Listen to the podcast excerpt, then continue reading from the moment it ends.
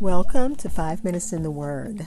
This is your daily podcast of Bible reading and insight into God's Word.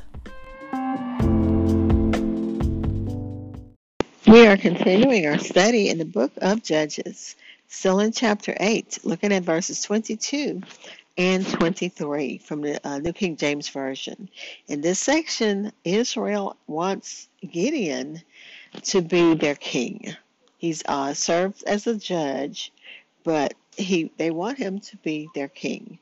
Let's listen to God's word. It reads Then the men of Israel said to Gideon, Rule over us, both you and your son, and your grandson also, for you have delivered us from the hand of Midian.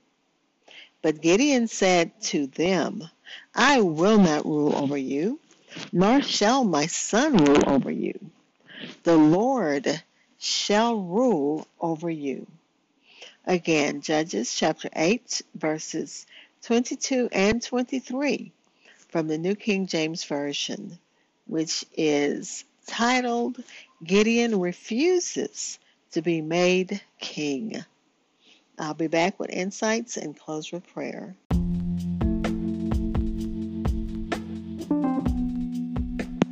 Hi, I'm the host of Five Minutes in the Word, a daily podcast which spends a few minutes exploring God's Word.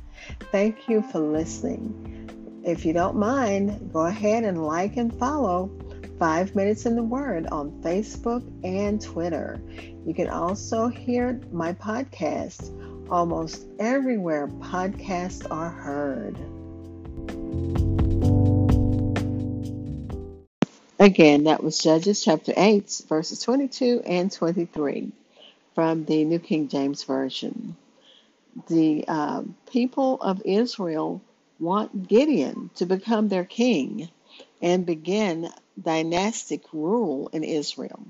They thought it reasonable because he had gone through the uh, so much, so many toils and perils to, for their deliverance that he should enjoy the honor and power of commanding them uh, ever, ever afterwards. And they thought that, you know, figured that, you know, God has blessed him, God's presence is with him.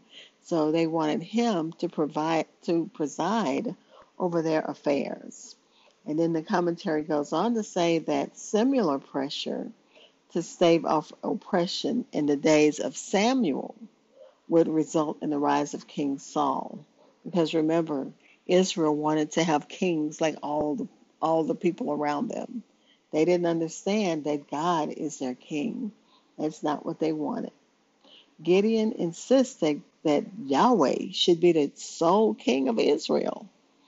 And what follows um, concerning Abimelech, Gideon's son, by a concubine, calls into question the sincerity of Gideon's refusal to become king because Abimelech's name means my father is king.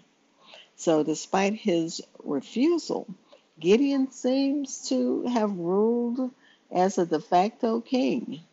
It was honorable in him to, of him to refuse. He says, "I will not rule over you."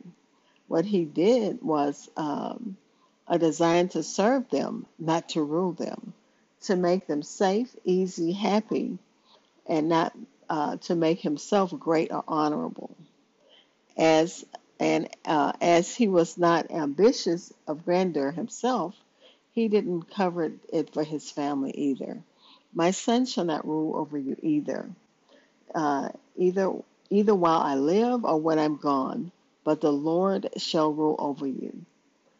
And he's saying um, that this intimates that, you know, he's a modest man and um, that he did, he was a man of piety.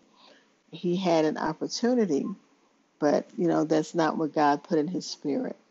Perhaps he discerned in the people a dislike for theocracy or divine government a desire uh, of a king like the, uh, the nations around them, and they wanted to avail themselves of his merits as a colorful presence to move uh, for a change uh, of government.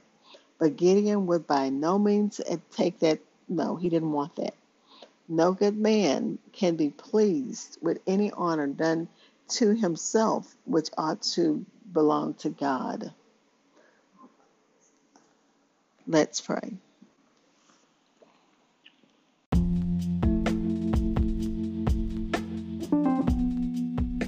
Father, we thank you for your word. We thank you that uh, just as Gideon did, our Lord Jesus Christ delivered us. Uh, but uh, Christ delivered us out of the hands of our enemies, our spiritual enemies, the worst and most dangerous. And we thank you for that, Father. And therefore, it is fit that we sh- that He should rule over us. We are delivered that we may serve Him without fear and serve you without fear.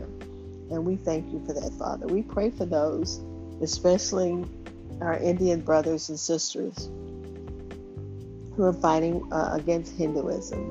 We're praying for them, Father, because they know that God, the uh, blood of Jesus, delivers them from this from spiritual enemies, from enemies of their soul.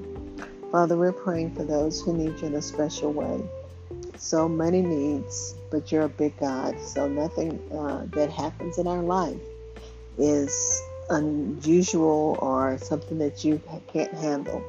And we thank you for that. And Father, we pray for those who are in bereavement, those who are looking for a place to live, looking for, um, especially as things are going on in other countries and here so much violence. We know that so much need is there. We're praying, God, for angel protection over all of us in the name of Jesus. And Father, as we pray and ask, we also stop and pray in, in thanks. A prayer of thanksgiving. We thank you, Father. Thank you for your loving kindness. Thank you for your grace, your mercy. Thank you for your Holy Spirit. Thank you for your Son who died for our sins.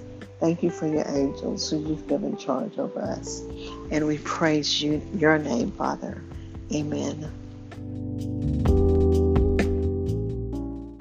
Thank you for spending time in God's Word with me. Be blessed.